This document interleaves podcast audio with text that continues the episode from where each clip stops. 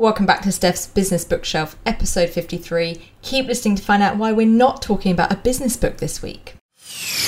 You're listening to Steph's Business Bookshelf, doing the reading so you don't have to. Welcome back, and hopefully you did stay past that intro and didn't fall off your chair or just generally fall over at the shock.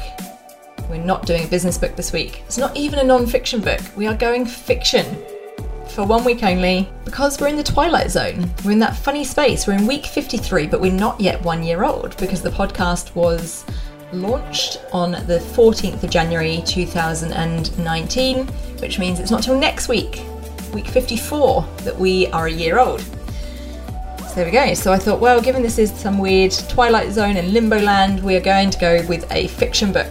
And the other thing that spurred me to do the fiction book is I was following someone on Bookstagram recently on Instagram, and they were saying about how fiction books expose you to a world where or to situations where you wouldn't normally be exposed to or that you wouldn't normally be exposed to. Now, you can obviously argue that non fiction clearly can do that too, but fiction can do it in obviously a very different way.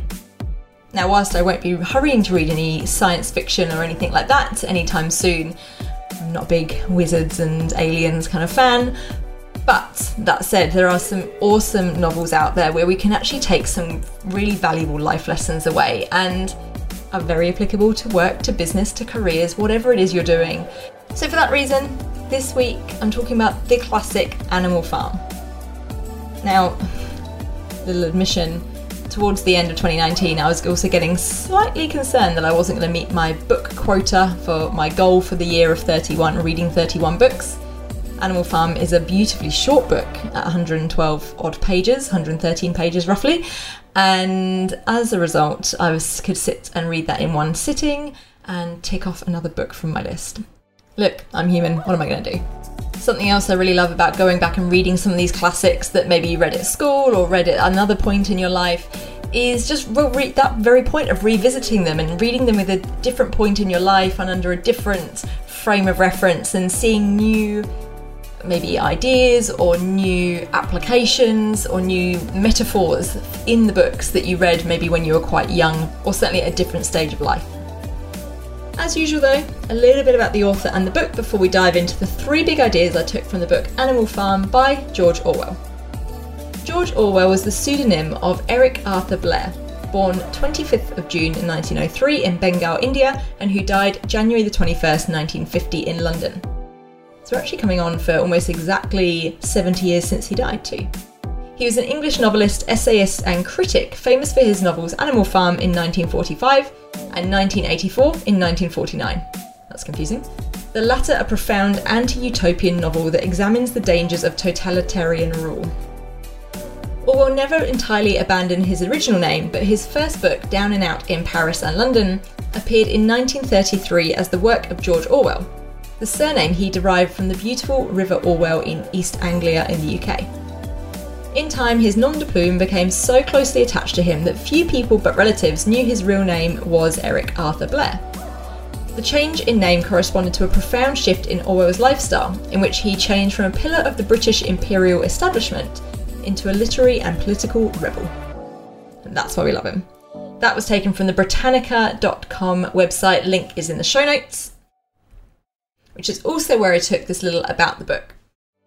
In 1944, Orwell finished Animal Farm, a political fable based on the story of the Russian Revolution and its betrayal by Joseph Stalin. In the book, a group of barnyard animals overthrow and chase off their exploitative human masters and set up an egalitarian society of their own. Eventually, the animals' intelligent and power loving leaders, the pigs, subvert the revolution and form a dictatorship whose bondage is even more oppressive and heartless than that of their former human masters coining the quote, or the famous quote, all animals are equal, but some animals are more equal than others. At first, Orwell had difficulty finding a publisher for the small masterpiece, but when it appeared in 1945, Animal Farm made him famous and for the first time prosperous. Now, obviously, the timing of this in 1945 was no accident in terms of the inspiration he took for the book based on the Russian Revolution, but also the Nazi regime that was happening throughout Europe, and obviously at the back of World War II, which ended in 1945. As a result, and because it's very anti communism message, the book was banned and actually still is banned in certain countries. And one of the things I found when I read the book was it's actually quite a bleak look at humanity, which even in 2020, as we are now, 70 years after Orwell died, I think is absolutely relevant and just as relevant now as it was then. Now, while some countries and political regimes may have changed, there is an interesting overlap when you see certain countries going slightly backwards in some ways around some of these ideas, which is quite scary when you actually then read Animal Farm and put, or start to think about well, what could happen in certain countries as a result of certain leaders. But let's get into the three big ideas I took from the book Animal Farm by George Orwell. Number one, hard work is not always the answer. Now, little spoiler alert here, but look, this book's been out for like 70, 80 years. I'm probably not going to apologise too much if I ruin anything for you. Poor old Boxer the horse was so loyal, and his answer to all problems was, I will work harder. He got up earlier and earlier each day to do more work and to try harder and to work harder. I thought it was quite cute in the book that he got the cockerel to wake him up a little bit earlier each day. I've seen this many times and it's rewarded in different companies. And one of the other metaphors or things I liked about this book was you can see some of this play out in organizations. So, even in those micro cultures of companies or organizations versus whole countries or, or political regimes, there's, there's elements of this that are so relevant to organizations. And like I said, I've seen this kind of mentality many times and it's been rewarded. That strongest person who keeps doing all the heavy lifting on the promise of a future reward. Boxer the horse was promised that when he retired, he'd have access to this paddock out the back and he'd have access to apples and all the hay and grass that he wanted. But over time, that paddock got changed into or used for other purposes to serve the pigs instead of the future retirees.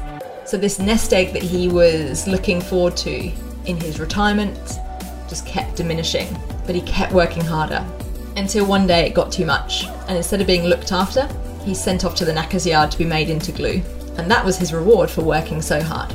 Now, that's not to say that hard work is never the answer. Of course, it's not saying that hard work is, is a bad thing. But the point of this is really that it depends what you're working for or towards and who you're working for. Is that promise that you're working towards, is it really there? Does it really exist? Is that going to change? And we'll talk about that a little bit more as we get into big idea number three. So that was big idea number one hard work is not always the answer. Big idea number two is that of elitism. The pigs and the dogs had special privileges, particularly the pigs. And what did that mean for everyone else? You have to keep an eye on the rules. So at the beginning of the book, once they overthrew the, the man or the farmer that used to own the farm, the animals set some commandments. And it was things like that animals should never walk on two legs because two legs are bad, four legs are good. It also said that animals should never sleep in a bed and do other certain human things. Over time, however, the pigs found that some of those things were actually quite good and want, they wanted them. So they changed the rules. They adjusted the education of the other animals so that they wouldn't be able to read the commandments and see, certainly read the change commandments to see that the pigs were changing the rules and moving the goalposts and twisting things so that they could get these special privileges and the rules would change around them. So it's something to bear in mind. Is someone else playing with the goalposts whilst nobody is looking? And this, I think, is really relevant again in organisations and certainly in countries. Rules are set up early on to maintain some kind of equality, some kind of democracy, whatever it is that's generally a, a good thing. Do they start to get changed? Do certain groups start to be penalised? Do certain groups start to be repressed? And again, equally relevant in companies. Are some groups getting a better experience than others? And that can be from a D&I perspective, but it can also be from a development perspective too. So that was big idea number two, being aware of the rise of elitism. Big idea number three is you might become everything you hate. Initially, the pigs were at the front of the queue to overthrow the farmer. They were the first to point out all of the bad things that the, the farmer had done and the farmers and the humans will do. So it started out very much as a man versus the animals. Then it became animals versus the man, then the pigs versus the animals, and then the pigs and man versus the animals. And just saw this power dynamic shift and the tables keep turning as different or as the pigs started to control things and get pretty comfortable pretty quickly with the luxuries that they could afford themselves by keeping things to themselves. They got a bit of a taste of being above the others and started to live like humans and change the rules along the way. And ultimately, they became everything they hated. They even started to teach themselves to walk on two legs because they realised that this would give them an advantage, potentially unfair, in the real world. Again, this one jumped out in terms of from an organisation perspective when I look at organisations and see people sometimes go up the ranks and move and, and get promoted. Suddenly they forget maybe that they were junior at one point and they did have to go through the ropes and go through the motions. But the power kind of goes to their head and they become everything that they said they didn't want. And the things they used to complain about about their leaders are the things that they then start manifesting and, and portraying to the people working with them. So that's big idea number three you might become everything you hate. Like I said, whilst this is a dystopian society that has been created, which I imagine we're fairly safe is never going to actually come to life, that the animals will overthrow the farms, arguably they maybe should in some cases. As I mentioned earlier, though, it is an interesting overlap between what's happening in certain organisations and countries and societies now versus what was happening 80 odd years ago when this book was originally written. Now, I don't need to go away too depressed. This is why we don't do fiction very often, because this is the kind of fiction I like, is the kind of awful dystopian future stuff. However, it is something to think about and is, is a different perspective that you wouldn't get in a normal non fiction business book. So, for that reason, I would recommend you reading Animal Farm. Plus, it's a classic, you should probably read it anyway. One to tick off the list. You can read it in a sitting, it's pretty quick and easy, it's not particularly complicated, and it's one if you've got teenagers or anyone at kind of school age in your life, then it might be a good one to read if they're reading it at school or at college. That's it for this week. Next week, birthday episode. Hooray!